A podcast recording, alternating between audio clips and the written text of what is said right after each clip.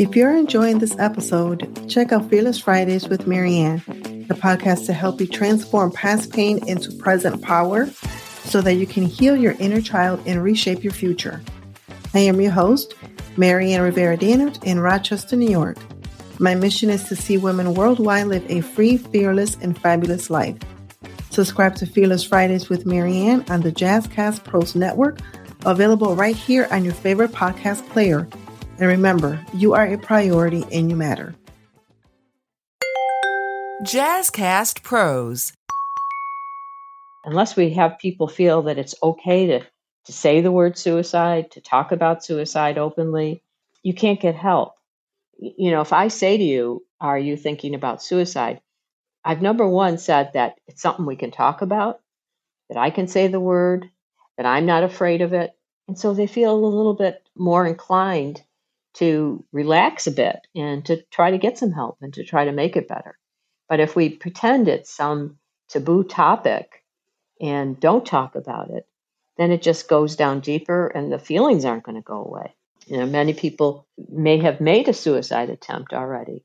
And if they lived through that suicide attempt, that's something to celebrate because we know that 90% of the people who survive a suicide attempt will go on not to die by suicide. And I got to say, mental health treatment is is critical. That's the lifesaver. Anyone who is having thoughts of suicide needs to get into mental health treatment. It's so important.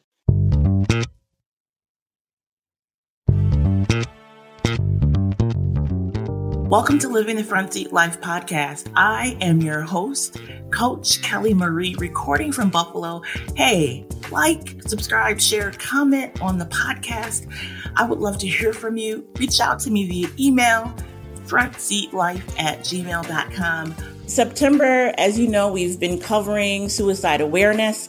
We are going to talk about warning signs. We're going to talk about having tough conversations with your loved ones and I want to introduce you to an expert in mental health, Dr. Celia Spacone. She has been there for Front Seat Life. Um, you might remember the Color of Crazy series. She came out and really just helped the audience better understand themselves, better understand mental health, and better understand suicide. She is the coordinator for the Anti Suicide Prevention Coalition of Erie County. Celia, thank you so much for joining me today. How are you? I'm very well, and thank you for having me, Kelly. It's my honor to be here. I, actually, I'm excited to have you because you have such a wealth of knowledge and a way of talking about suicide that takes away that discomfort um, and you you make it relatable to everyday people. You're too kind. Um, but thank you. Um, and this show is is really a wonderful way um, to to reach people, and that's why I'm, I'm very pleased to be here. So I am a, a licensed psychologist by uh, profession. I've worked um, as a, as a teacher and as a psychologist and in administration. A good portion of my professional career as a psychologist was at the Buffalo Psychiatric Center, and I retired about four years ago as the executive director. And I lasted in retirement maybe three weeks, after which um, I decided I was bored and, and uh, needed to get back and do something. And suicide prevention has always been close to my heart. And so um, it was a natural to join Crisis Services, who uh, administers the Suicide Prevention Coalition, as the uh, part time coordinator for the coalition. And that's the work I do right now. And uh, um, it's, it's amazing. I'm so lucky to have a, a, another career that I can do now and feel like it's really hopefully making a difference. Demystifying it or um, destigmatizing it is really critical because you can't have those conversations unless we do that. And I like to look at suicide as a healthcare issue. Uh, and if we think of it that way, we're not thinking of somebody as bad or sinful or broken. We're thinking of someone who has a health problem. And it automatically puts us in the thinking of looking for solutions, looking for treatment, looking for care to make it better. So, unless we do that, unless we have people feel that it's okay to, to say the word suicide, to talk about suicide openly, talk about times when you might feel like taking your life, you can't get help. And we know that's the one thing that makes a very big difference is getting some mental health treatment. That c- can save a life in this case. Suicide in youth is the second leading cause of death. Second, think about that, in 10 to 24 year olds. And in, in the general population, it's actually now the 12th leading cause of death. It was 10, but COVID kind of uh, slipped in there and added a, uh, a few different reasons for um, mortality. And so now it's still, but that's that's pretty um, that's pretty high, and that's it's significant. I guess is the word I want to use. So we can't ignore it. And the, the days when we wouldn't talk about it or wouldn't use the word, those have to be over uh, so that people can get the help that they need. Um, I know that a lot of people are afraid to say the word. They think that if about it, it may push them further into a depression. Um, can you kind of talk about that myth a little bit? Yeah, sure. That is a myth, and I'm glad you bring it up. People uh, thought that, oh, if I say say it, they'll they'll think about suicide when they wouldn't have, and it's it's a such a prevalent thing in the media. It's out there. People know about it. It's not a secret. So a large study actually was done that looked at this issue, and they've pretty much uh, closed this topic. It does not lead to an increase in suicide attempts. And many of the people who were asked directly said they felt a bit freer. You know, they felt a little bit like it was a, a weight off their shoulders because, you know, if I say to you, Are you thinking about suicide? I've number one said that it's something we can talk about, that I can say the word, that I'm not afraid of it. And so they feel a little bit more inclined to relax a bit and to try to get some help and to try to make it better. But if we pretend it's some taboo topic and don't talk about it, then it just goes down deeper and the feelings aren't going to go away. But the research really shows that talking about it does not increase the likelihood of suicide happening. And I usually use a metaphor. Kelly, if I said to you, Would you like to empty out your checking account and write me a check for the total amount? I think you're going to say no, right? so asking that doesn't make you do it. Just because you ask somebody for something doesn't mean they're going to do it. But you know, that's it. You you can ask people about something, and if they have no intention of doing it, that is not going to make them uh, do it. And the research now is backing that up. There are risk factors that we we may carry around our whole lives for suicide, and those would be, you know, having a mental health condition, prior trauma, abuse, witnessing domestic violence, uh, previous suicide attempts, having um, experienced a family member's suicide itself. Even now, we're looking at things like uh, traumatic brain injury as being um, a risk factor. And there may be some genetic loading that we're learning about. So, but you carry that, you may carry those risk factors your whole life and never once make uh, a suicide attempt or another one. So, those are just things we need to be aware of. But a warning sign is different. That's like the flashing red light. You know, that tells us it's time to act. And the warning signs you should be aware of um, are feelings, people expressing feelings of hopelessness, despair, feel like they're a burden.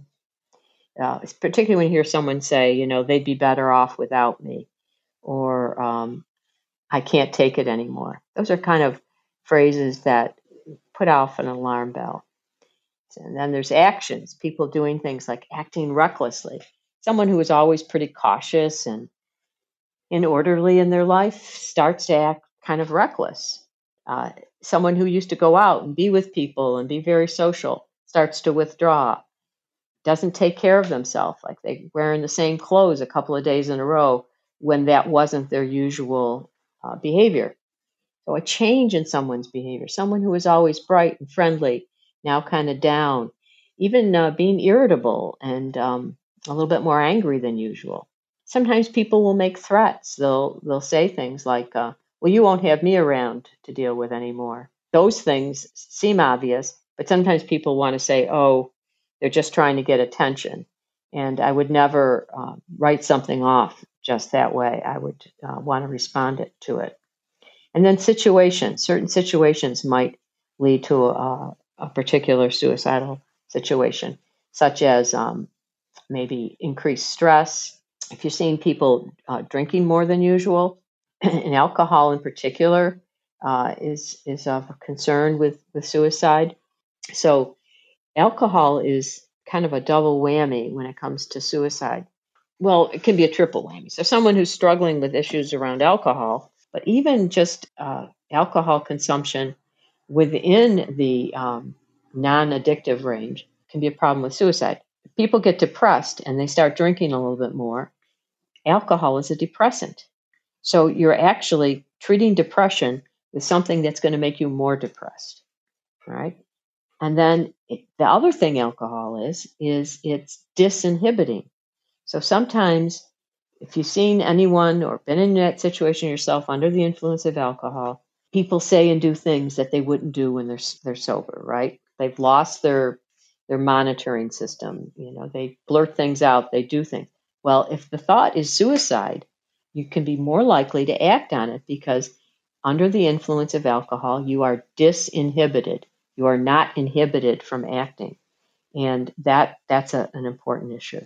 Someone who's had a, a public humiliation, perhaps uh, an arrest for DWI, or you know, in, in school, maybe a youth who's had got kicked off the team, or you never know what's going to seem humiliating. And now, of course, everything is public with social media. So we can assume if it's a humiliation that one person knows about, that everyone knows about it. Uh, and the, the, the time between the event happening, say the arrest, and the resolution, where the person knows what the consequences are going to be, that gap time is, is the highest uh, risk time for a person. So the things I told you actually come to into a neat mnemonic that's easy to remember feel the first letter of feelings, actions, changes, threats, and situations spells out facts. And that can help you to remember some of the things that you want to look for in people um, friends, coworkers, family members who may be um, in a situation where we've got to do something a little bit more uh, dramatic or drastic or imminent because um, it's a it's a warning sign. It's a flashing sign. And what should someone do if they notice these signs? The first thing is I say is you got to have a conversation with a person. So you pick a private place. You don't want to be isolated. So you don't want to say go on a hike in the in the backwoods by yourself with a person because you may need help if if they do express that they're imminently suicidal. You want to be in a situation where you could get help if you need it but you want a private space where you can have a good conversation. So, in the private space, I like to sort of lay it out to the person by, you know, if I just say to someone, uh, you just don't seem right lately. I, I think there might be something going on for you. Well, that's easy to blow off because there's nothing specific there. You know, no, I'm fine. No big deal. You're, you're wrong. So if you say something uh, to the person, kind of get your facts together. You know, I've noticed lately that you're talking a lot about um, that you're hopeless and you can't take it anymore, and you're you're different. You don't come out with us anymore. You're not taking care of your personal appearance. You always had your hair and your clothes really nice, and I notice now you're not taking care of yourself. And yesterday you said something like, you know, they'd be better off without me. So you you've laid out your facts to that person. And then you need to ask the question. All right this is not what to say. Now you're not thinking of doing something stupid are you? Why don't you want to say that? Because who's going to ever admit that they're they're thinking of doing something stupid right? Sometimes they see it as their only choice or they see it as that they're doing a favor for their friends and family because you know they'd be better off without me i'm such a burden i'm such a pain you know, or they see it as this is a common thing. I can't take the pain anymore. They just feel like they can't take it. And so they just want some relief. So you, want to ask in a very straightforward way that lets them know they can talk to you. So some phrases that you might use are, you know, sometimes when people are saying the things that you're saying and going through the things you're going, they're having thoughts of taking their life or having thoughts of suicide. Is that what's going on for you right now? And then people don't want to ask the question because they're afraid if the person says yes, ah, now what do I say? Right? If you've been thinking about starting a podcast and you want to include interviews with people across town, Riverside.fm offers unbelievable high quality recordings regardless of your or your guest internet quality. And it also gives you separate audio and video tracks for each person speaking. And unlike Zoom, you don't have to install anything on your computer, and your guests don't either. Head over to riverside.fm and use promo code JazzyCast to get 60 free minutes of recording and 15% off a membership plan. Right. And I'm going to give you a phrase that you can use that always works, and um, just keep it in the back of your mind. One thing you can always say is, I'm sorry you're going through this. I want to help. Or well, tell me a little bit about that. Tell me what's going on for you. See, notice that I'm not trying to fix the problem for them. I'm not trying to give them advice. I'm not trying to tell them, don't do that. Oh my God, that would be terrible.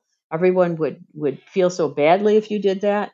You know, like that's heaping on guilt, right? Just get them to talk. Listening, we just undervalue the importance of listening. And it is one of the most important most helpful mental health interventions that a friend or a family member can do is to listen. Tell me about it. I'm very sorry you're going through this. I want to help. Okay? And let the person talk. That will actually reduce suicidality in many situations. But you can, you might have to do some action now. All right. So if the person is imminent, they have a firearm or um, you know you're talking to them and they're um, on a bridge or near a bridge or on their way to the bridge then you're going to call 911 if it's you know an emergency situation and they're in the act you've got to call 911 but and the other thing is if you do feel that they are suicidal you don't want to leave them alone okay? Because they, they they've put their cards out on the table to you now and they know you're going to try to do something to prevent this so they can sort of get a little bit more desperate so you don't want to leave them alone. Um, get some help. If it's that they're sort of thinking about it, but they really haven't made a plan, you can try to just get them into mental health treatment. Crisis Services is there, though, for you 24 hours a day, seven days a week. And that's a great place to start if you have someone who's in a suicidal crisis. You can call them. Um, it just went into effect this summer, and this is the new number 988. So instead of 911 for a mental health uh, crisis, you can call 988 and they will route you back to your local crisis center. So here in Erie County in Buffalo, it's going to go to crisis services here in Buffalo. But if you're in Utah or California, they will route you to your local crisis center. The thing you got to watch is, um, you know, people use cell phones. They're on the family plan, and they've got they're living in California, but they've got a 716, which is a Western New York area code. So you, you will need to tell them where you physically are so that they can make sure they get you help that's close by. But there's someone to talk to at the end of that line. And you can t- tell them if, if you're calling for a friend or a family member, you can call anonymously and you can say, listen, my friend just said this. Should I do something? Or, you know, what should I do? And they'll they'll guide you. They'll give you some um, support and assistance. You can call for yourself. You can call for somebody else. They'll talk. You know, they'll talk to you or they'll talk to your friend. Let them get on the phone and talk for a little while, and you sit there with them. I mean that that's one way to handle it. Um, but that's a great resource. And for people who don't like to use call, there's also a text number, which is 741 741 and you can just text. Um, in New York State, we text got five, but you can just text help to that number 741 741. And a licensed mental health professional will text back, and you'll be in a conversation via text if that's more comfortable for you. That's incredible information. So, what if you notice these signs in yourself? Good question. So, they're not normal, all right? It means something's wrong. Something needs some help.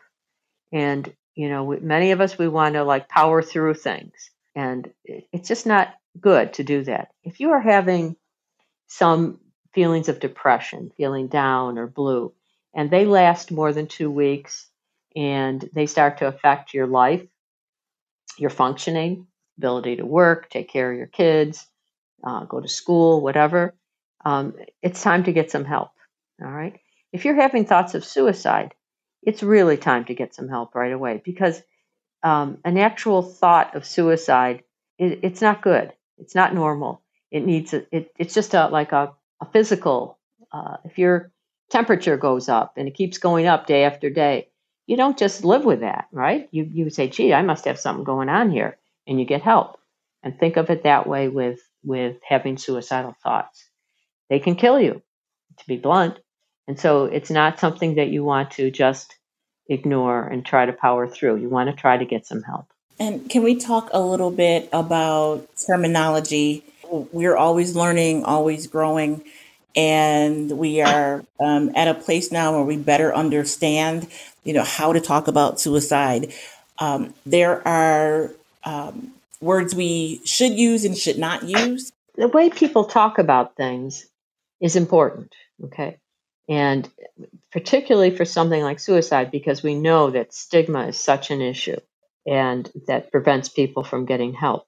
So the way you talk about it is important.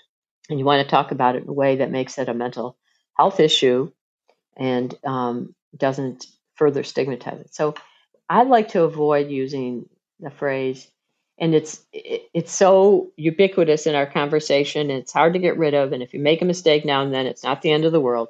But to say commit suicide. All right. What do we commit kelly? Crimes. Crimes right. So it makes it puts it or you commit sins you know if you go back to that thinking. So that makes puts it in a very negative light. So having you don't want to say were you thinking of committing suicide? Just simply um, the person died by suicide or thoughts of suicide, just drop the word committed, okay, and keep it a very simple uh, phraseology. That is helpful in the conversation. And the other thing that people find offensive is, you know, many people may have made a suicide attempt already. And if they lived through that suicide attempt, that's something to celebrate because we know that 90% of the people who survive a suicide attempt will go on not to die by suicide. So that's wonderful that they were able to somehow, luckily, survive it. So don't call them, them a failed suicide. People, uh, one man said to me, You know, I felt like a failure my whole life. I couldn't do anything right. And I tried to kill myself and um, I lived. And now people are calling me a failed suicide. I can't even do that right. That gives them the, the message that it was a mistake that they lived through it. And to me, it's actually a very lucky and fortunate thing that they lived through it. So we don't want to talk about it as a failed suicide or a successful suicide. Dying by suicide is not success. All right. So simply a suicide attempt or um, someone who died by suicide. So those are the things, the big things that people who are in this field, you know, suggest that we we think about. And and the other thing it's kind of a personal thing that I notice a lot, Kelly, is, is like if you look on social media, the jokes about suicide, you know, for someone who lives with that uh, or has attempted or knows somebody or lost someone, those aren't funny. So I've started with things like that um, that I see on social media. I, I, I, tend to now call it out uh, privately. I'll send the person a note and say, you know, I, I know you, you meant that to be a funny joke, but um, working in this field, um, I would avoid uh, jokes about suicide. And uh, I think it makes a difference. We got to clean up that language a little bit and clean up those reactions. Yeah, jokes. And I've heard people, if someone does something that, you know, they don't like, they'll say, just go kill yourself. In yes. kind of a, you know, way. They don't actually mean it, but they, I mean, those are the words that they use. You don't know when somebody is just a step away from actually doing it, and then they see that, you know, it, that could be the step that pushes them in the wrong direction. Right. So, what are some ways that we can stay healthy? You talked about some risk factors can be a part of the equation. Are there things that we can do to, you know? Yes, there's there's a few things. Some exercise, fresh air exercise every day. When I was working full time, I used to leave my lunch in the car. And in Buffalo, New York, we have a um, a free refrigerator for about six months of the year, so I could do that. and so I would have to walk out to my car every day at noontime at least to get my lunch. That just got me out of my desk and out in the sunshine for a little bit. Find a way that you get a little fresh air and exercise every day, even if it's that small amount. 20 minutes, 30 minutes is great, a walk, but you got to do something every single day. The other thing, this is a big pet of mine, a pet peeve, is sleep. So I know I talk to people and they're, you know, they're working, they're raising a family, they're taking classes at night and they say, well, I only need four hours of sleep. So that's not true. You know, physiologically, you need six to seven hours of sleep. So you've got to give that to yourself. Cut something else back. Don't cut the sleep. You know, let your house be dirty or cook up some meals that aren't beautiful, but they're nutritious. Find another way to get that sleep in for yourself because you'll be sharper the next day. You'll actually get more accomplished the next day instead of just kind of slugging around in a haze. Six to seven hours of sleep a night. And while we're on the topic of sleep, that can be a sign, that can be one of the warning signs that I should have mentioned. Somebody who can't sleep or is sleeping too much. Okay. So that's a, that's another warning sign. L- learning some stress management skills, some meditation, um, that's important. And uh, diet, eating a healthy diet is is critical it's just too easy to you know to grab some fast food and um, you know you're what you put into your body you're, you are what you eat so you have to think about that. So those are some things. Um, meditation is very good. Even um, some deep breathing exercises. I try to give people simple things that they can accomplish. Like say when you're driving every time you get to a red light take three deep breaths you know? Or if you're walking when you stop for uh, waiting for a red light, instead of standing there being aggravated, you know, that the light hasn't turned, take a few deep breaths. Hold it for about three or four seconds and then release it. It's amazing what that does to your physiology. Just a simple thing like that. I love those ideas. I um, heard Michael Phelps speak uh, once, mm. and mm. he said that you know his therapist, psychologist, psychiatrist told him, you know, while he was dealing with self esteem issues, every time he walked through a doorway to say something positive to himself about him. That's great. When I'm down, I do, I've added that to my toolbox. And yeah. It can be anything from, you know, you have great hair to, you know, oh my goodness, you know, you you washed the dishes yesterday. It could be anything. Yes. I'm so happy I have eyelashes. It's forcing yourself to have those positive thoughts. I love those ideas, especially about the stoplight. I can't tell you how many times, and most people are probably the same way, you get to the light or you just miss it because in front of you was driving slow. Then they speed up so they make the light. and you're spending your time, you know, aggravated and watching your blood pressure rise. And, instead of doing something, do something healthy. You're going to have to sit there. So do a little deep breathing, de-stress from that, you know, last meeting you were in or from that argument you just had with somebody. Um, it's just about taking good care of yourself. Uh, Kelly, there's one other thing, if, if I could, that I'd love to talk about. Some research was done on people who had attempted suicide and lived. And they said to them, this was a big study, how long was it between the time that you made that decision, you thought about suicide, decided you were going to do it, and you actually acted on it. Right? Most people guess, you know, what was it, a few hours, a day or two. Half of the people said it was 10 minutes or less. Now think about that. Wow. That's half of them. So there is um, a factor that can be sort of almost um, impulsive seeming around suicide. And that is scary, but it also helps us to understand a way to prevent suicide. And we call it means reduction, keeping your home suicide safer.